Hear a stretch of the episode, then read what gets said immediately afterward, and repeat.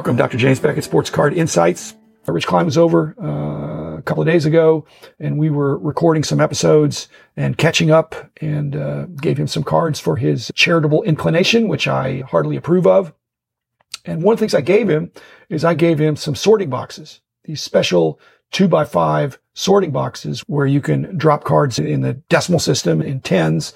You could put the cards in one of the, I guess, two rows of five. It'd be five rows of two, but it's really, I stacked them up there and you can put them in there and there's an opening there where you drop it in there and they, they fall in there and then you pick them up and stack them up otherwise. I got those. I had a few of them and they're, they're gently used not marked up at all. I gave them to Rich and whether he'll uh, pass them on or he can do whatever he wants to with them, but I don't use them anymore. So the, thought occurred to me, maybe I'll share some of my other uh, sorting ideas because I don't use those boxes. I basically sort on a, a, tabletop, a desk, hopefully not a slippery desk. I better thank the sponsors before we get going too far. Thanks, Burbank Sports Cards, Rob Veras, one of the guys who sorted more cards than I have, I think, but I've sorted a lot. Uh, Mike Stadium Sports Cards, Heritage Auctions, Huggins Scott Auctions, Topps Panini and Upper Deck, ComC.com, and Beckett Media, Beckett Grading, Beckett Authentication. I don't think ComC has to sort cards. I think they take them as they go. They don't sort them when they get them. They just, it gets a unique identification number and they put the ID on it, what it is. Huggins and Scott, same thing. I don't think they're doing a lot of sorting. They may be grouping some lots when they have their uh, treasure chest or shoebox lots. It's a brief description of what's in there. I don't think they're putting stuff in numerical order or saying this is this set unless it's very easy to do. And sorting may be a thing of the past when there's more of an appreciation of the very expensive game used autograph, serially numbered special shiny cards. I have a system. One of the things I noticed when I compare notes with Rob Veras is I think he does a lot of his sorting by the card front. I absolutely do not do that. I would do that for cards in the 50s and the 60s, but for cards in the 2010s, I, I can't do it. They're too similar for me. When I'm looking through a dollar box or evaluating a collection, if it's not already in set order, I, I guess I start off with the front just to see if it's worth considering. Then I'll flip it on the back if I need to. Obviously, you can't take time going through a dollar box to look at the front and back of every card or you'd still be, you'd, you wouldn't even be able to do one box. So why don't I need these sorting boxes that are in this two by five? I actually had five of them so I could uh, uh, rotate them. I do two kinds of sorting. One is a back sort that's by the number of the card.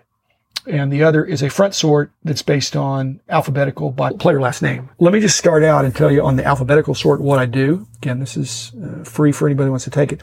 Well, one principle I've learned in work simplification is that if you don't do it the same time, same way every time, you're not getting the reinforcement. And I've seen people that when they're sorting alphabetically, they like go through and pull out all the A's or put all the, uh, put out all the A's, B's and C's and then go through again and pull out the D's, E's and F's and G's and then go back through. Multiple passes is not good. Okay. You want to, as much as possible, do the shortest number of passing through. So basically I do a complete sort the first time alphabetically by the player's first letter of their last name. A typewriter keyboard basically has uh, three rows of maximum 10 across the, the QWERTY and the uh, typewriter keyboard has out of the 26 letters, there's 10 on the kind of the top row, not the number row, but the top row. And then there's nine and then there's seven. And I guess that's for hitting the shift bar and things like that. So 10 plus 9 plus 7 is 26. I don't do exactly that. What I do is I do A, B, C, D, E, F, G all in the top row, all spaced out. So that takes, well, whatever it is, I guess seven that's seven across of the letter and seven times two and a half inches wide. You're dealing with 20 or so inches, so that'll fit on a reasonable desk.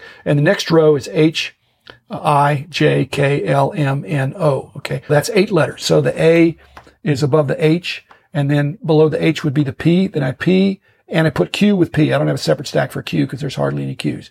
R, S, T, U and V go together and then W and then there almost are no X's, so Y and Z. So basically that's, that's seven on the top row, A, B, C, D, E, F, G, eight on the second row, and then the third row is seven, but they're combo letters, P and Q, then R, S, T, U, V, W, and X, Y, Z.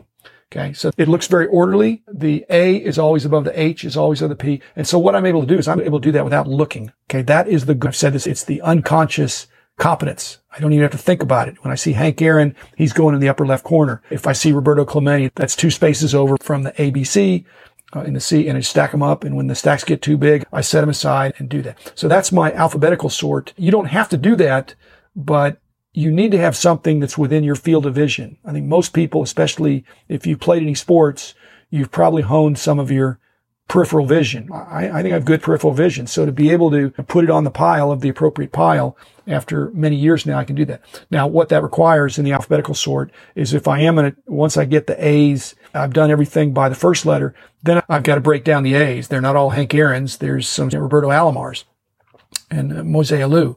So I've got to break those. I can do those in a similar way with the same A through G, H through O, P through Z, three, three grid or some other way. It depends on how many are there. And then I'm done. Then I've got it into player lots and I can rearrange it. Okay. That's half of it or conceptually half of it. The other thing, when I turn the cards on the back, once I get a player, I'm going to numerically. How do I do that? Because so many of the cards are alphanumerically. I got to admit, I, I was saving this for episode 1000.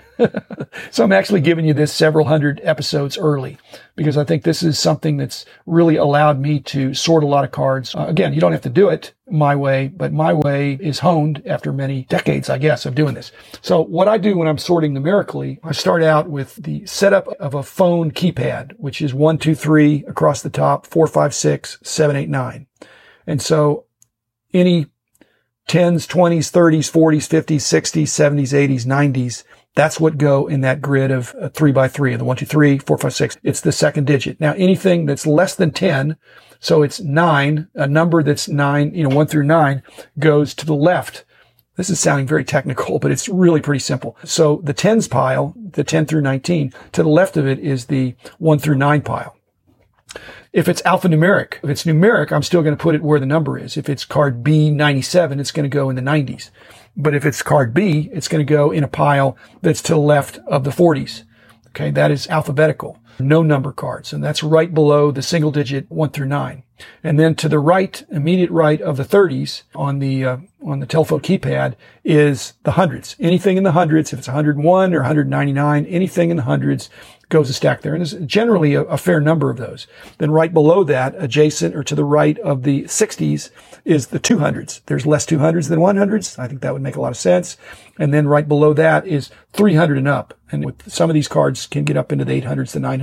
But most, again, most of them are, they're not, most sets don't, especially modern sets don't go uh, that high anymore. So most of them are in the 10s and 20s and 30s, and then the 40s drop off, 50s. It's a little bit of a drop off on each one. When I'm done with that, maybe this is obvious, but once I have those piles, if these are all the 10s, and I'm already used to in my mind, again, I can do this without looking, that all those in the 10s, I'm going to break them. They can only be between 10 and 19 because they're all, you know, in the, the, the tens digit is a one. So I'm going to do the same thing. 11 is going to go in the uh, upper left corner and then it's going to go 11, 12, 13 across the top. Second row is 14, 15, 16. Next row is 17, 18, 19. And then the 10 can go again, like over where the, where the single digit would go. Again, I don't even have to look. And I know, and I've sorted millions of cards this way. That's a scary thought. Obviously, this is a good thought is that not all cards are worth sorting. The first pass through before I alphabetical sort, before I number sort, it's is it even worth going in the sorting pile? If it's not, I'm gonna like I said, I've given a bunch of cards to Rich for his charitable inclination. But if it's going to be sorted and put into a, a player pile, it's going to get alpha sorted and then eventually number sorted, so I'll know uh, w- whether I have duplicates or not. That took a little longer than I thought. The whole point is not dreading sorting and being able to do something else while you're doing it. If you've got to concentrate, I need good light. I need a table that does not uh, shimmy, does that does not have, it's not a slip and slide a surface, then I need to not let the stacks get too high where they tip over and crash.